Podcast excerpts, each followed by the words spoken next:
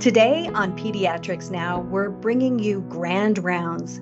Here's a really interesting talk The Vaping Epidemic Learning to Ask, Counsel, and Treat. This is for MOC Credit. Our speaker is Dr. Susan Sirota, a pediatrician in independent primary care practice for more than 25 years. She received her medical degree from Tufts University School of Medicine and completed her pediatric residency at Ann and Robert H. Lurie Children's Hospital of Chicago.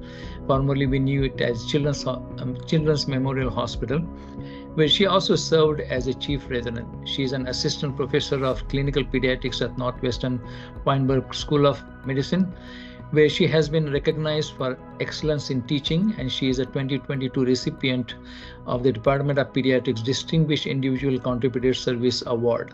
Dr. Sirota is a chief medical officer and chairperson of the Pediatrust, a large pediatric group practice without walls. Dr. Sirota is the national leader in pediatric practice management, pediatric telehealth, and the innovation of pediatric practice.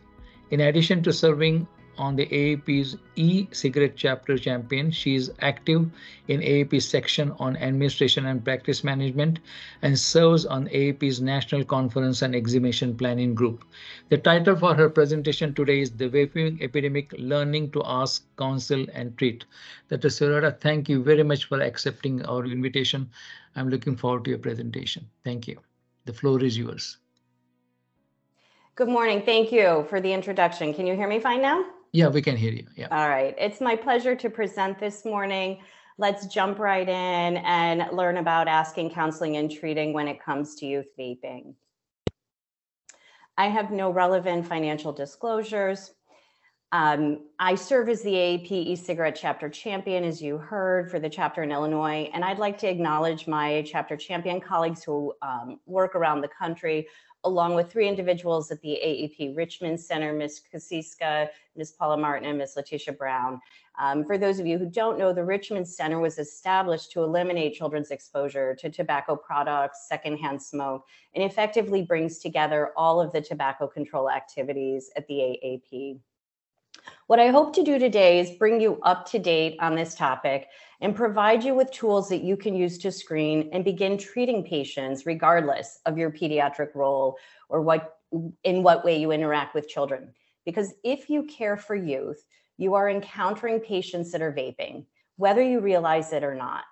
And some youth see specialists more often than they see primary care physicians. So we all need to learn about vaping. We need to learn to screen, to counsel, and either directly treat or support the treatment of our patients. Because in fact, currently, half of all adolescents who are vaping report that they want to quit. So our objectives today are to review the basics of e-cigarettes, I want to help you understand the impact on youth by looking at current trends as far as use youth and some of the research. We're going to illustrate an approach to um, counseling and to screening that can be used across all pediatric settings. And then we're going to talk about how to initiate treatment for your patients, including nicotine replacement therapy. I'm going to focus specifically on nicotine vaping but I, I want to help everyone understand that we are really now at a place when it comes to vaping where there's this triangulum or intersection between tobacco products and their use, nicotine vaping, and marijuana use among teens. So it's not really just one substance.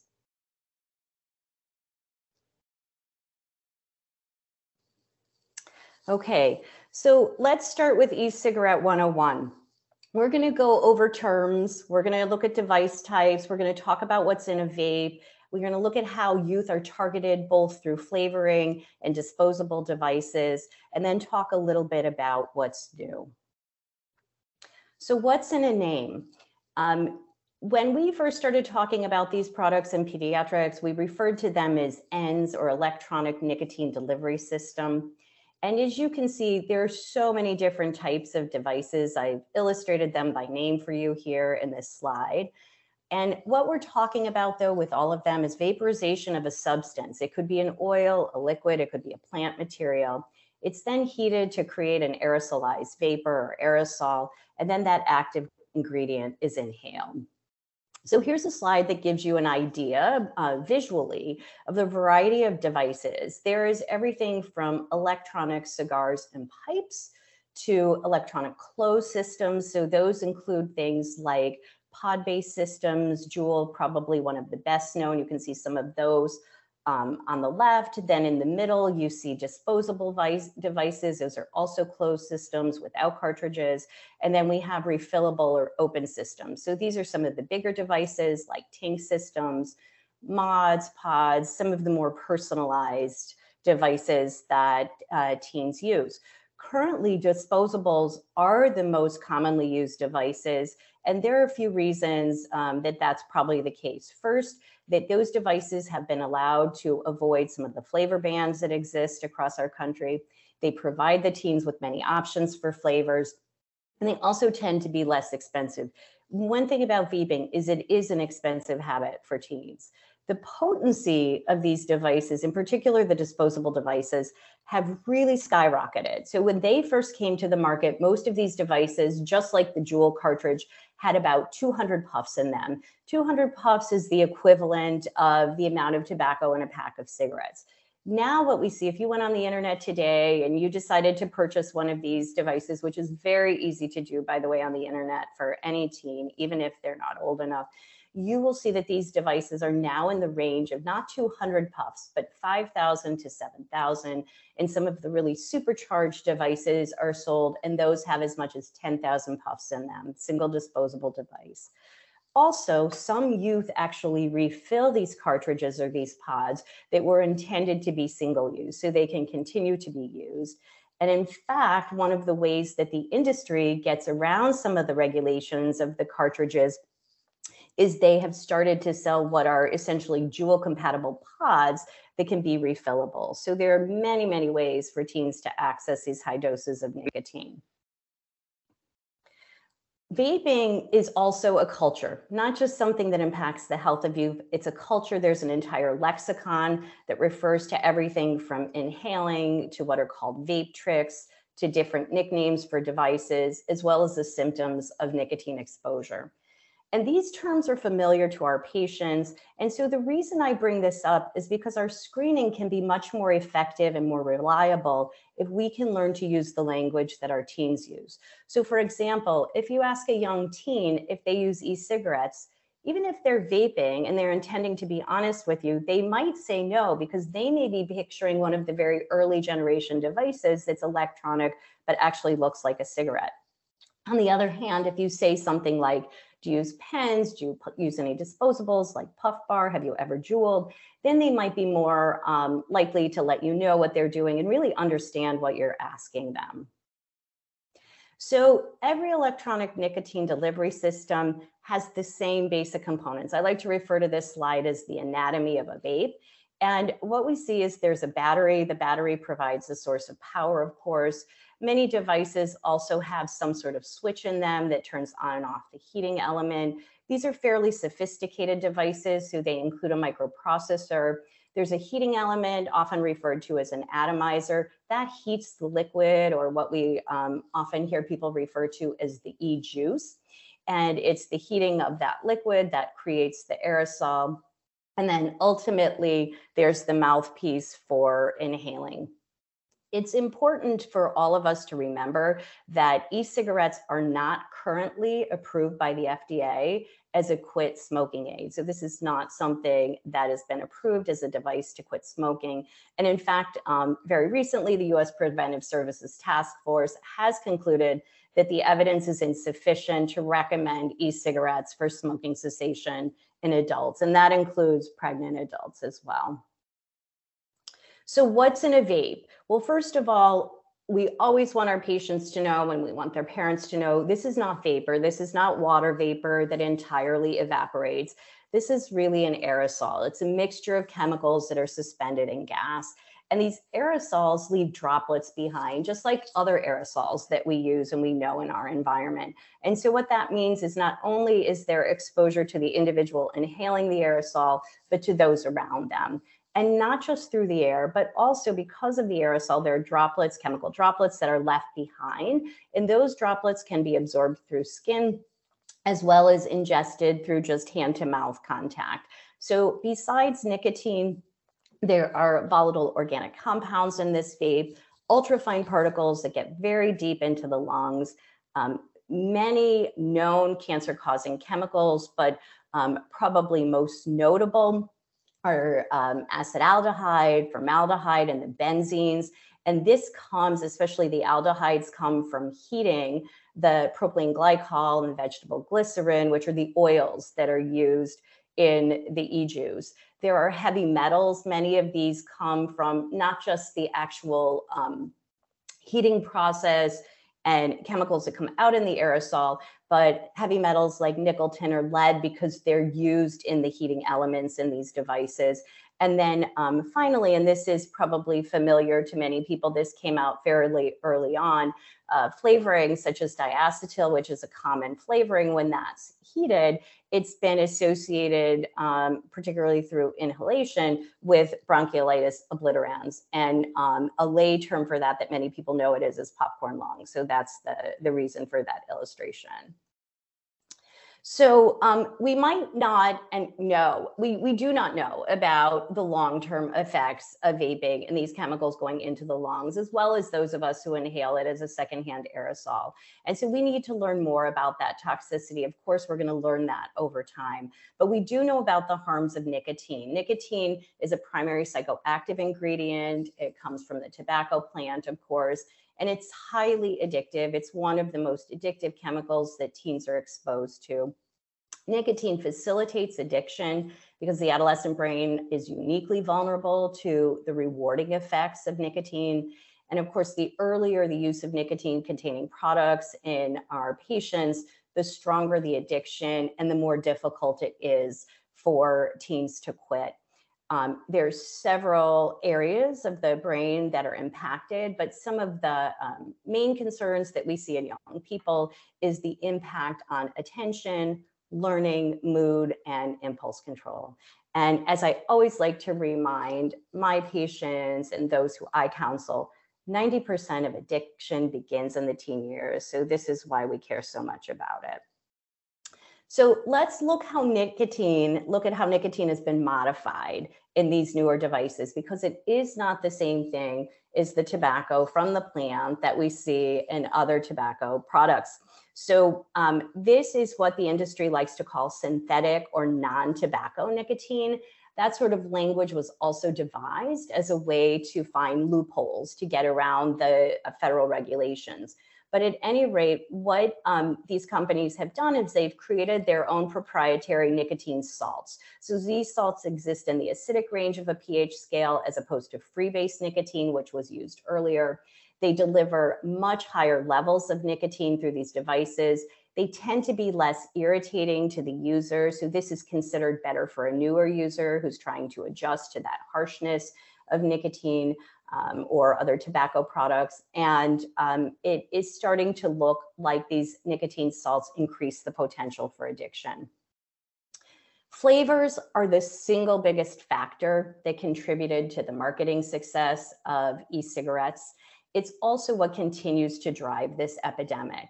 These flavors are clearly designed to appeal to youth. They disguise the harsh taste of the tobacco. You can see in this slide here um, these don't appear to be flavors that are particularly appealing to adults. And in fact, the most popular flavors for kids are candy flavors, fruit flavors, and dessert flavors.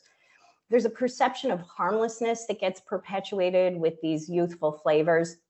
And in fact, as far back as 2017, when youth were surveyed, many thought that they were vaping just flavor. There's actually no such thing as a flavored device that does not include some nicotine.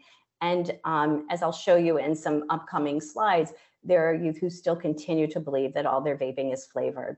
The um, flavors are mixed with the nicotine, of course, the uh, propylene glycol or vegetable glycerin, which are the oils and e-juice.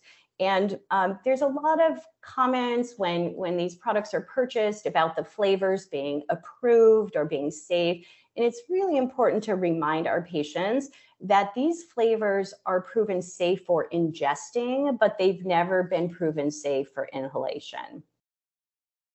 So you might be thinking to yourself, well, wait a minute. I thought that flavors were banned in 2020. How are there all of these flavored devices for kids to still be using? Well, not exactly. So there was a flavor ban that went into effect um, February of 2020, but that was a very limited ban.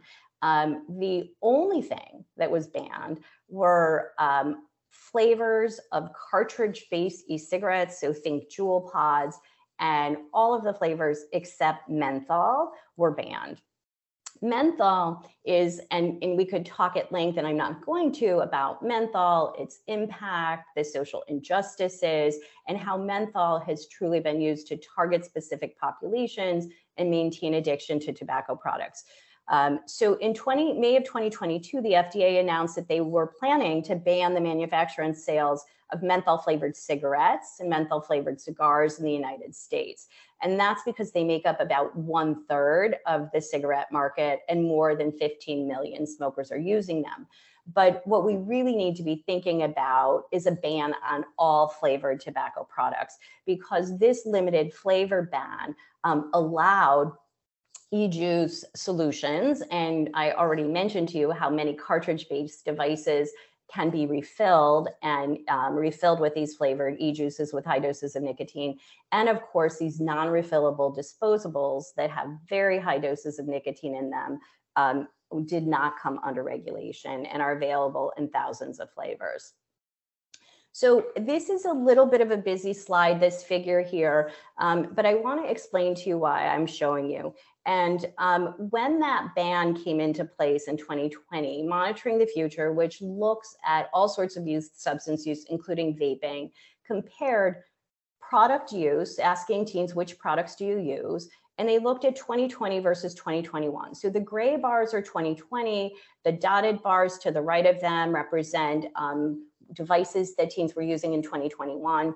And if you look at the far left in the oval that I've highlighted, that was Juul. Juul had about 75% of the e-cigarette market before this flavor ban came about in 2020.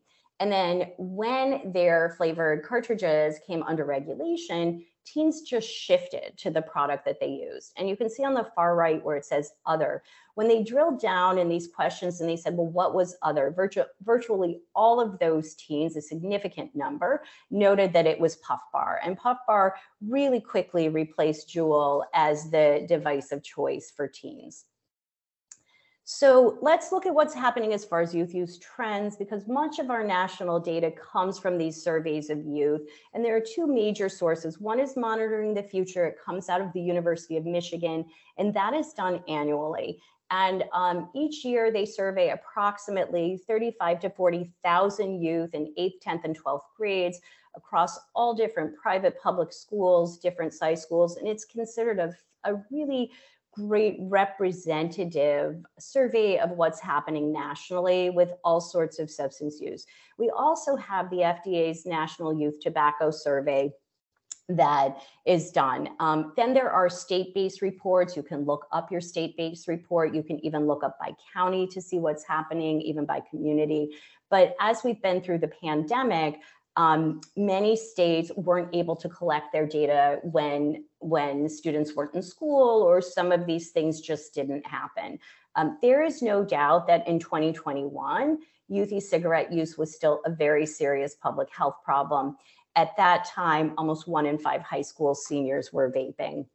When we look at the monitoring the future data from 2022, which is our most recent data, among 12th graders or seniors in high school, when we look at past 30 day use, and past 30 day use is important because it's suggestive of regular use as opposed to ever using. And when we looked at past 30 day use of 12th graders in 2022, nearly 21% um, were vaping nicotine. And just to give you perspective, um, in comparison, alcohol use in that grade level was 28%, and cannabis use was 20%. So as I was saying earlier, there's this triangulum, cannabis is right up there with nicotine. Among eighth grade students, 7% vaped nicotine in 2022, and among 12th graders, 14%. So you can see there's this, you know, significant exponential increase as kids move through their teen years. Because of incomplete data in 2020. So these surveys were cut short in 2020 because of the pandemic coming in March, and then differences in collection procedures in 2021 because across the country, many students were still in remote learning. It really isn't possible for us to compare our data from 2020 to 2021. But what it looked like is in 2020, we saw a bit of decrease from 2019. Then we saw this holding steady at these high rates in 2021, where more than 2 million users, it was actually 2.2 million users were using e-cigarettes. And now we're seeing an increase further as we come to 2022. I want to um, show you some very frightening trends among current users. And this is the 2021 eh, data from the FDA, the National Youth Tobacco Survey. So when we looked at current users, two in five were using e-cigarettes frequently, and that's defined as 20 days a month. But about one in four, nearly 25%, were using these daily. And when we look at daily use, what this is really suggestive of is a very high level of nicotine dependence. And of course, nearly 85% of these youth reported using flavored e-cigarettes. So again, as I told you, flavors continue to play a very significant role in driving this epidemic.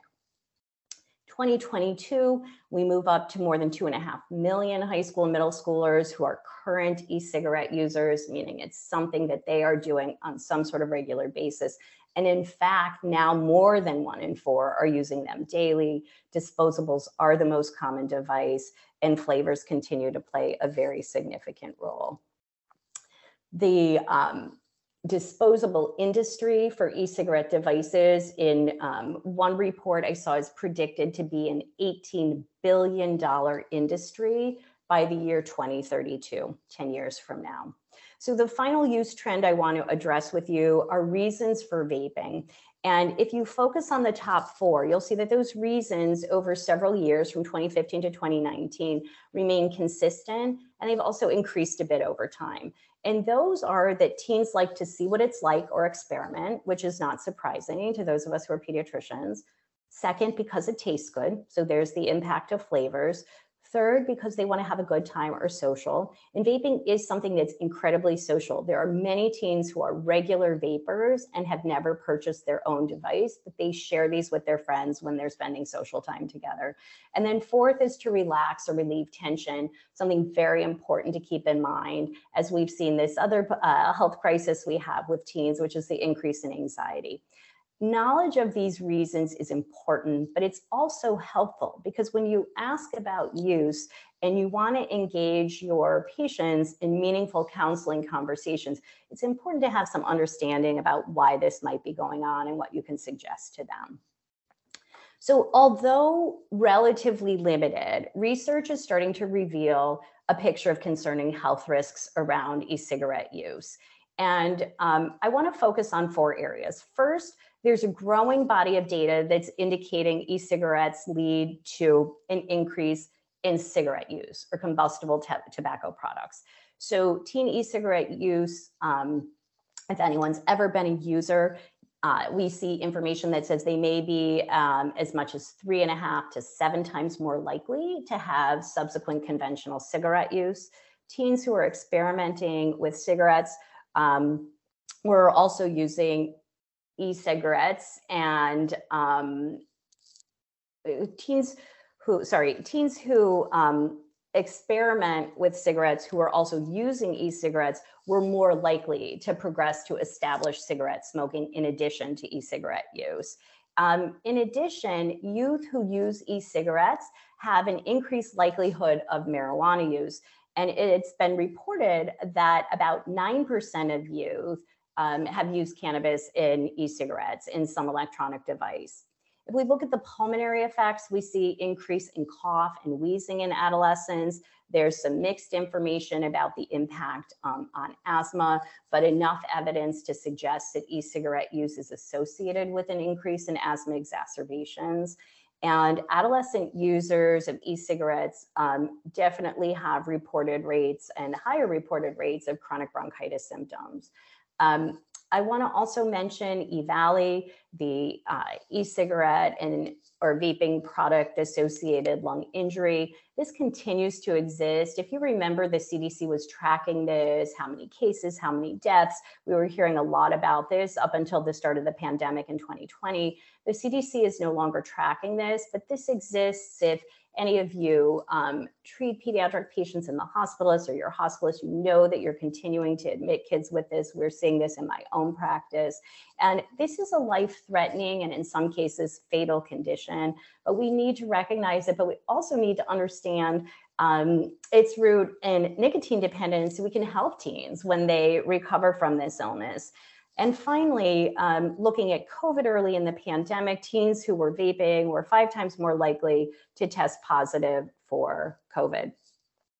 So um, here, this I want to show you what what it's, where it's, where some of this information is coming from. This paper is published in 2017. It was one of the first to point out that e-cigarettes are effectively the I like to say the on ramp for cigarette smoking and use, and they absolutely are not associated with cessation.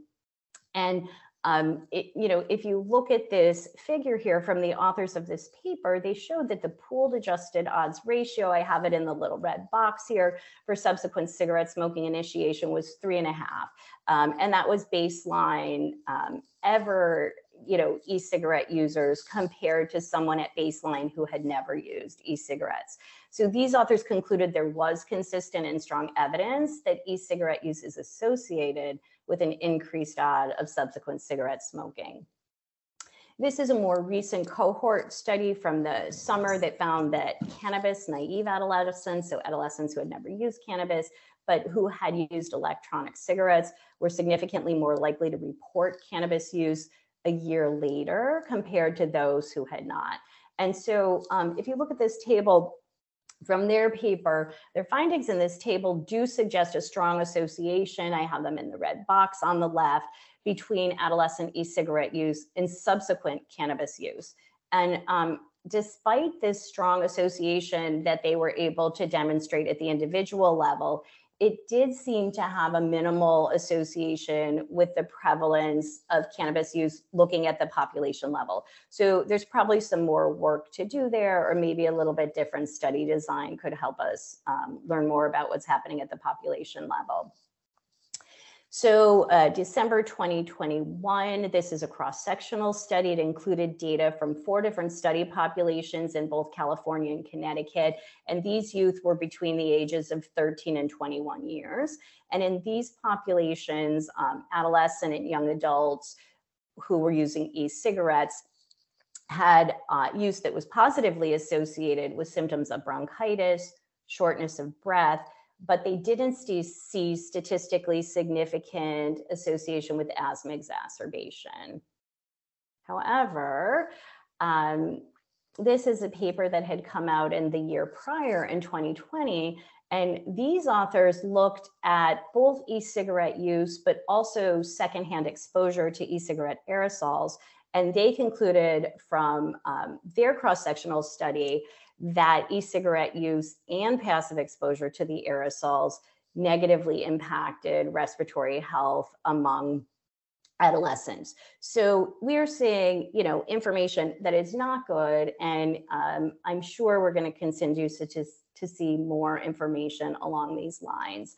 I um, finally wanted to show you where this data from vaping and COVID came from. It came from Bonnie Halpern Fescher's Felsher's group at Stanford. She does a tremendous amount of work, research in this area, and has produced an outstanding tobacco toolkit in my references, which I encourage you to look at. But this was done very early in the pandemic. So at a time where many uh, many youth in particular still had not had COVID. And she looked at young people who were ever e cigarette users. And then she also looked at people who were dual users, ever e cigarette users and conventional cigarette users, and saw that e cigarettes alone made someone five times more likely to be diagnosed with COVID. And a dual user was seven times more likely. So we have um, potential for a lot of lung disease to see in these patients over the years. So before I move into my sort of last section, which is screening and treatment, I want to point out some of the ways that teens who vape might show up in your clinic. So we can educate parents about this, but we need to educate pediatric clinicians about this because we don't want to miss these kids. Many of these scenarios can represent missed opportunities to screen if a physician is not aware. So what do you typically see? Very, very common is to see kids who have excessive thirst, or their parents describe them as having excessive thirst. They're drinking a lot, lots of water, and that's because vaping um, is you know leads to a very constant dry mouth sore throat from the irritation of the nicotine dry skin. We see nosebleeds. We'll see big kids who start to present with recurrent nosebleeds who you've never seen for epistaxis before. And that's because the propylene glycol has this humectant effect this drying effect and it also really dries out the nose not just the mouth and and the rest of the upper airway we see frequent respiratory illness. So kids might be coming in um, with more coughs, more chronic coughs, more recurrent sinusitis when this was not their pattern um, early on or prior to the initiation of their vaping. We see recurrent pneumonias, sometimes the new onset of wheezing or asthma unexpectedly. And finally, you'll see teens, if you screen like I do for things like um, using sugary beverages, high caffeine beverages like energy drinks. You kind of know what your teen patient's habits are from one well visit to the next. And when you see teens who are all of a sudden avoiding caffeine when they had a caffeine habit, or they're describing a sensitivity to caffeine, that's a really good clue too.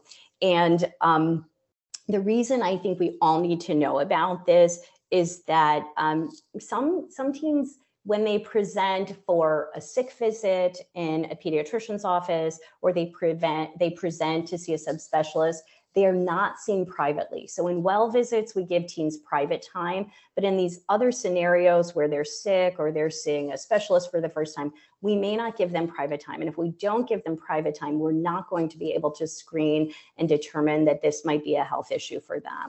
I want to tell you one story. I saw a patient for a 14 year well visit not too long ago. And I hadn't seen her in about two years. The year prior, she had been seen by one of my partners in my office. And um, she had had a complaint at that time of being thirsty, drinking a lot of water. Her parents, of course, were concerned about diabetes. We were in place of the pandemic where we were seeing a higher rate of new onset diabetes. So, um, you know, attention was given to ruling out that diagnosis, which of course happened, and everyone moved on. And when she came back to see me, the next year, what was going on at that time is she had actually started vaping. And by the time I saw her a year later, she had severe nicotine dependence and she had already worked her way into uh, a marijuana substance use disorder. So, really important to know these signs and look for them.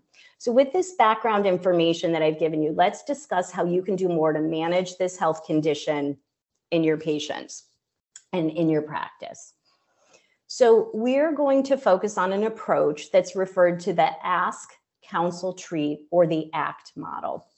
And what's really important is this involves, in the context of the visit, a requirement for private time with the patient, the physician and the patient, or the clinician and the patient, without a parent or guardian in the room. I'm going to um, share with you this resource is a really important resource because this approach is highlighted in a comprehensive resource that was put out by the AAP. It's called the Tobacco Cessation Tool or Youth Tobacco Cessation Considerations for Clinicians. And this is what it looks like in this slide here on the right. It's a very practical tool. It is specifically practical so anyone can use it and use it very easily. It is product agnostic, so the focus is all tobacco and nicotine products. And it is not a prevention tool, it's cessation focused, but it has content that lets you gain guidance on screening and counseling, helps you learn how to link your patients to both behavioral support as well as pharmacological treatment, and um, all sorts of easily referenced tools so that you can be very successful yourself in treating your patients. So um, let's start with the ask. When we talk about asking, we're talking about screening all youth age 11 and up for tobacco or nicotine use. This is very quick in most cases. You just ask a question, and the questions need to be inclusive of things like smoking, vaping, other tobacco products. So you might say something like, Do you use any tobacco or vaping products? Things like cigarettes, vapes like Puff Bar or Stig, ever use any pouches or dip? So you use that language, as I mentioned earlier, that makes sense to your patient. And then based on their answer, you might ask some follow-up questions too, like, well, do your friends or any of your family members use any tobacco or vaping products? Have you even ever tried any tobacco or vaping product? And if you have, like, which ones? What have you tried? And then you might also ask if you've tried, oh, how many times have you tried it and what have you tried? So that's how you ask. It's very quick. If you need something that's even more efficient, there are some excellent screening tools, and these can be sent to patients through patient portal ahead of time in a visit. They can be given to a patient on paper to fill out while they're waiting to see the physician in a visit. And my personal favorite I'm showing you in this slide here, this I refer to or we refer to as the HONC, and it's the hooked on nicotine checklist. And what it is, is it's, it's a no cost tool that anyone can use. It's a 10 item screening tool. And it was really designed to assess uh, tobacco or nicotine dependence, that loss of autonomy over tobacco in adolescent vapors. And um, endorsement of any item, so any yes answer to any of these 10 items tells us that there is a concern with nicotine use. And then the sum of all of the endorsed items really indicates to what degree we're seeing nicotine dependence if you are someone who is in primary care, I'm not sure who the audience is for this grand rounds, but if you're someone in primary care and you're already screening for substance use and using something, for example, like the CRAFFT, you can just shift to the CRAFFT plus N and you can do all of this screening or asking together with what you're already doing. Next, we move on to counseling. Counseling is for anyone who is using a tobacco or nicotine product and if someone is not using, then your counseling is really an opportunity to praise your patient for their healthy choices and then try to give them a health message that's personalized to them as to why you think it's a great idea that it's something that they are not doing. Again, counseling is going to require private time in the room with the patient without the parent. So we counsel all teens who are using any nicotine, regardless of the amount. So we counsel all teens to quit. How is this done? We have honest, open conversation. We need to be um, respectful with our language, non judgmental with our words.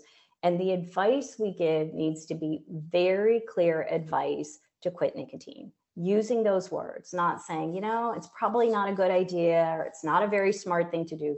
We really need to give that clear quitting message and then explain the benefits to the patient and why we think it would be good for them. So here's an example of a personal message. Mary, I know you run cross country. Quitting smoking can help your lung capacity, and that could probably help you run faster and farther. As your pediatrician for so many years, I care about you. I want to help you stay as healthy as possible. So if you could quit vaping, it would be a really important way to keep you healthy. And you know, quitting is hard, but I believe you can do it. And I'm here to help you and make sure that that happens. So that would be a personal message. And then, of course, how do you have this conversation? It's motivational interviewing. I think we're all getting really good at motivational interviewing, especially vis a vis trying to vaccinate people, manage obesity, so many other things that we do in our practice. But motivational interviewing in particular, it's great with adolescents because we all know teens don't like to be told what to do. So it's really a perfect tool for them. And I like the OARS approach. Most of you have probably learned this, but just to review, OARS is an acronym for open ended questions, affirmations, reflective listening, and summarizing. So, in the context of a vaping counseling conversation, it's going to go something like this open ended question Help me understand why and when you escape, why and when you vape.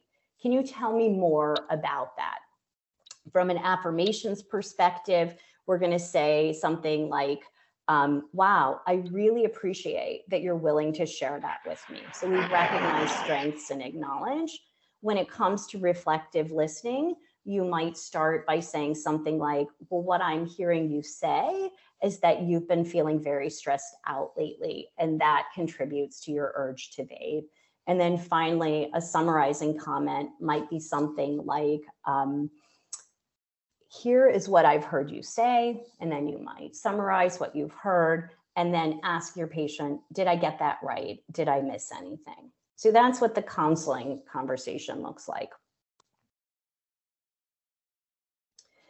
You are going to encounter many patients if you start doing this who are considering quitting, but they're not ready, or they're just not even considering. But our goal for everyone, so we don't just stop, our goal is to get our patients then at least to a contemplative stage of making change. So you can just say something to them like, okay, what I hear you say is you're not ready to make a change yet, or you're not interested, but let me know when you are ready to quit. I have something that can help you. And then always include a personalized health message is why you think it would be a good idea for them. One of my favorite questions to ask when I'm counseling someone is to say to them, honest, and many of you probably use this in other forms of motivational interviewing, on a scale of one to 10, how ready are you to quit? And then I ask them to pick a number. And when they do, so let's say it's a three or a four, I say, okay, so you're at a three or a four. What do you think it would take to get you to like a seven or an eight? And when you ask that, you get your patient thinking about you know what the pros are and what the cons are and how they might get to that next place of making change so even if someone's not ready we want to offer encouragement we want to still ask them, as I said, to think about making change. If someone's clearly unwilling to change, we don't give up. It's really important to continue to follow up. And sometimes that message that I'm not giving up on you and I care about your health as your physician is what it really takes to get an adolescent to make change. One of the other things that's suggested is to offer up what's called a two week challenge. And that's saying, because these are often teens who say, like, I'm not addicted. I can quit anytime I want. It's just something I do and I enjoy doing it.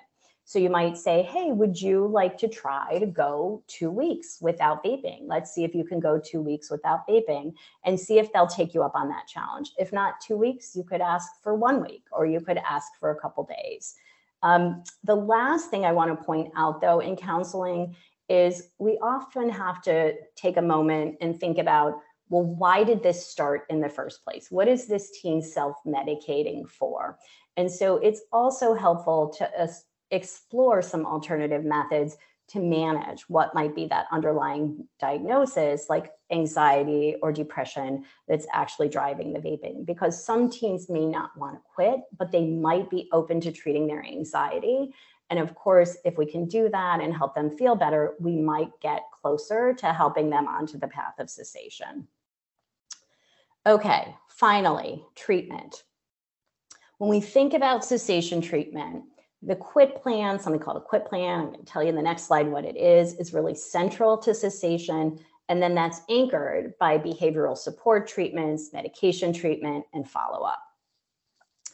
When we build a quit plan, we are asking teens to quit completely, get rid of all tobacco products, and get themselves into the quitting mindset. We need to help them prepare for triggers, people, or places that they want to avoid because that's going to trigger perhaps vaping for them. We need to let them know what the withdrawal symptoms are, like irritability, cravings, mood changes, weight gain, because they need to prepare for that.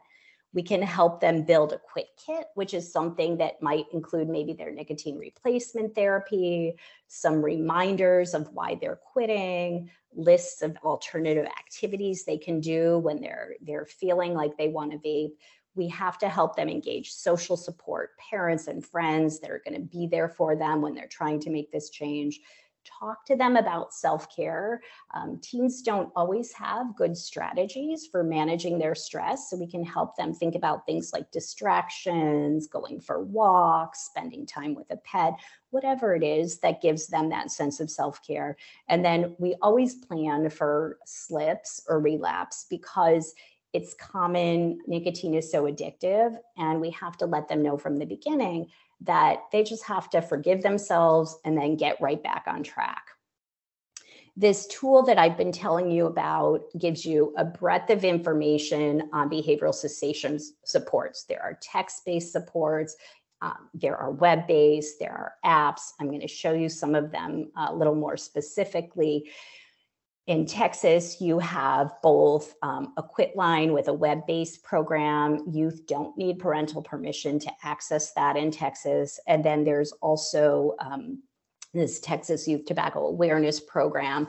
And this is part of, um, I, will call it like a restorative justice around um, teaching teaching kids and helping them if they're under 21 and they're cited for possession of tobacco products.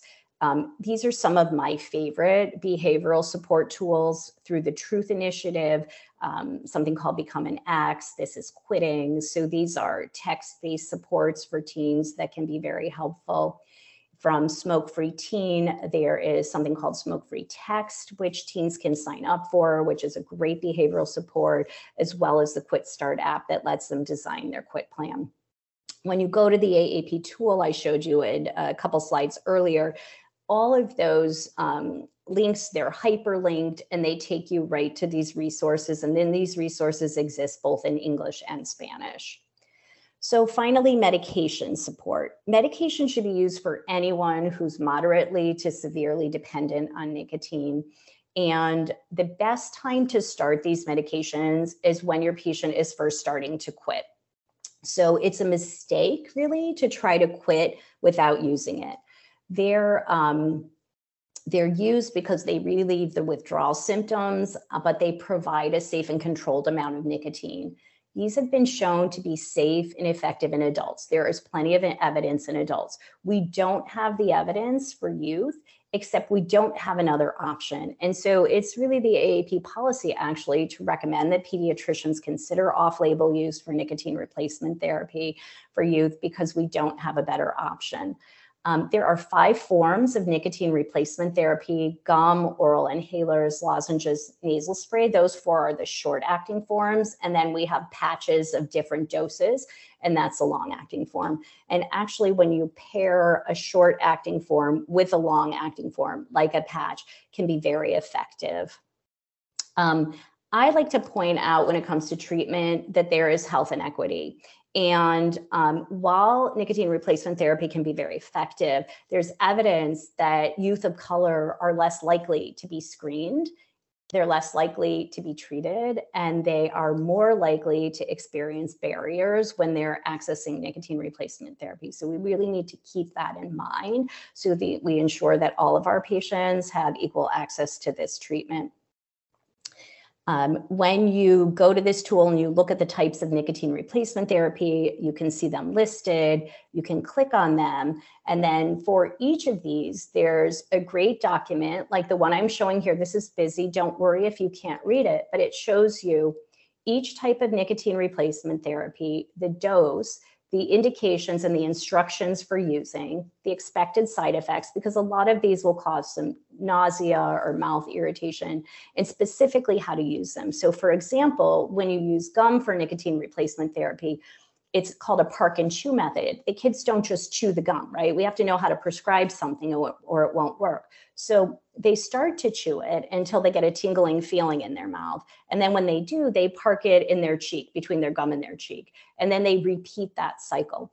And so if you take a close look at these sheets, it tells you exactly how to prescribe it. You can take this information, you can cut and paste it right into an after visit summary for your patient. It's absolutely doable. Um, nicotine replacement therapy for anyone under 18 must be by prescription.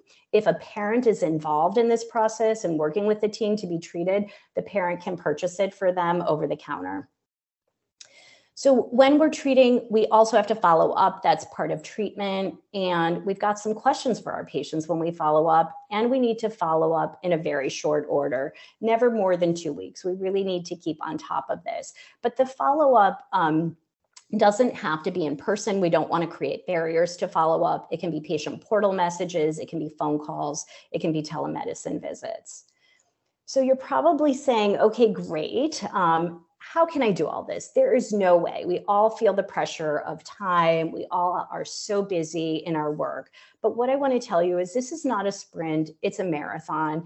And it's something that you really need to do over several visits. And everyone figures out um, their own tempo, their own pace for doing this. But you can first just start with a visit where you go through the Ask Counsel and you determine the level of dependence, you determine your patient's level of motivation, you ask them to try cutting back, and you introduce them to support tools. Then you have them follow up. And at that follow up, maybe you get a little more into an appointment that's focused on motivational interviewing, introducing the idea of a quit plan, reintroducing behavioral support tools. Then you're going to follow up again. And in that case, you sort of come to the quit plan, right? Let's get the quit plan going. Let's set the quit date. Let's go. And you start with the nicotine replacement therapy. Then you're going to follow up to see how that's going and follow up and follow up. Follow up support is so important. So, if after I've gone through all of this, you are still someone who says, you know, I don't see how I can do this in my practice. I don't have time. Maybe I could ask questions. I'm not sure about counseling. Counseling, I don't feel comfortable with treatment.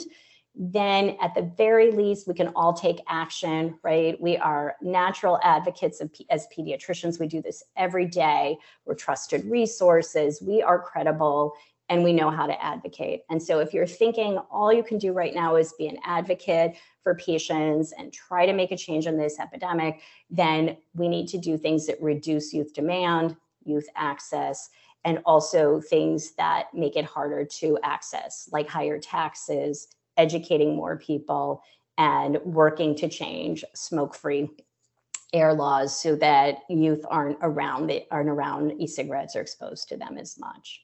Okay. So, with all of that, I hope that I've better illustrated for you that vaping has become a youth epidemic. There's already evidence that highlights the negative health impacts of vaping on our patients.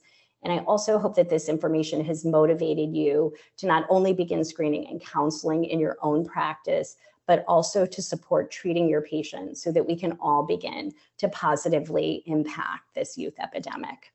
And with that, I thank you for your time and I'd be happy to answer any questions. I think you got a copy of my slides and I have some of my um, favorite resources if you're interested in learning more. Thank you, Dr. Sirota, for that fascinating presentation on vaping epidemic and what, what can we do as a pediatrician uh, to curtail that epidemic. So let's say I see uh, Kathy Edward, do you have any question? I see hand raised.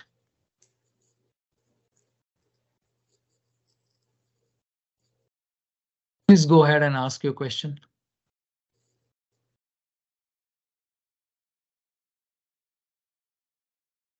I'm not um, hearing a question. Yeah, okay. I will I will repeat it if somebody asks. Uh, anybody has any questions, they can put it in the chat box or ask the question directly to Dr. Sirota.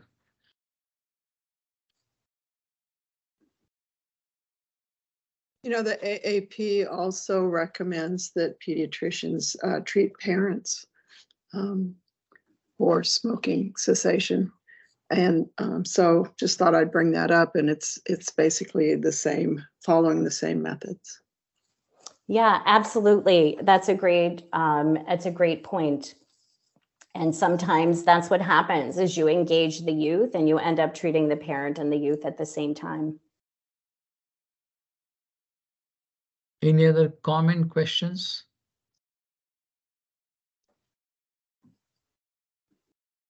Any solid steps in getting legislation? Do you know anything about that? I know you're involved in advocacy. Yeah, um, you know, the, I, I would say it's very state dependent as far as um, any legislation that's happening now. So probably our, our biggest goal would be flavor bans. And um, that is just happening far too slowly on a national level at the FDA level. So what, um, what I do see happening is locally. So in particular, California has been a leader in this, where individuals are working locally to have flavor bans on all tobacco products. Um, and I think that's probably what we need to be doing now and not waiting for something to happen at the federal level. And actually, in California, they were able to show that um, instituting these flavor bans on all tobacco products was a way to reduce um, e-cigarette or vaping use among teens. But you have to be very careful when you do that research because what happens is a ban is legislated, but it doesn't go into effect until uh, sometime later. And so when you study that, you have to look at the dates of when a ban goes into effect as opposed to when it's legislated, or you'll miss that association. Susan, there's another question in chat. How difficult is it to get patients to follow up on this issue? I imagine it is based on the, their readiness to change. Um, absolutely, it's based on readiness to change. I think, I mean, I have a, a, a unique eh, situation in that I'm in primary care and my patients are used to coming back and seeing me. One of the things that works is giving them options for follow up. So it doesn't always have to be an in office appointment. So I might say, is it easier for you to do a portal message or do you want to do a telemedicine visit with me? And then keeping track of those patients, reaching out to them, and or if you are seeing them in a context of a visit making sure they check out and making sure that they have some way of connecting with you for follow-up. Once there is motivation to change it's much easier obviously to follow up because someone's looking for that help. But i think the key is that we don't lose track of these patients ourselves. Like if they are anywhere other than a one on that scale of one to 10 to make a change that we're reconnecting with them. And worst case, if it's from one checkup to the next or one specialist appointment to the next appointment three months later, don't forget to bring it up. Just bringing it up might make a change at some point. Thanks for listening to this Grand Rounds episode of Pediatrics Now. For episode ideas or questions, you can email us at pediatricsnow at uthscsa.edu or if you Google Pediatrics Now, you can see our webpage. Thanks again for listening.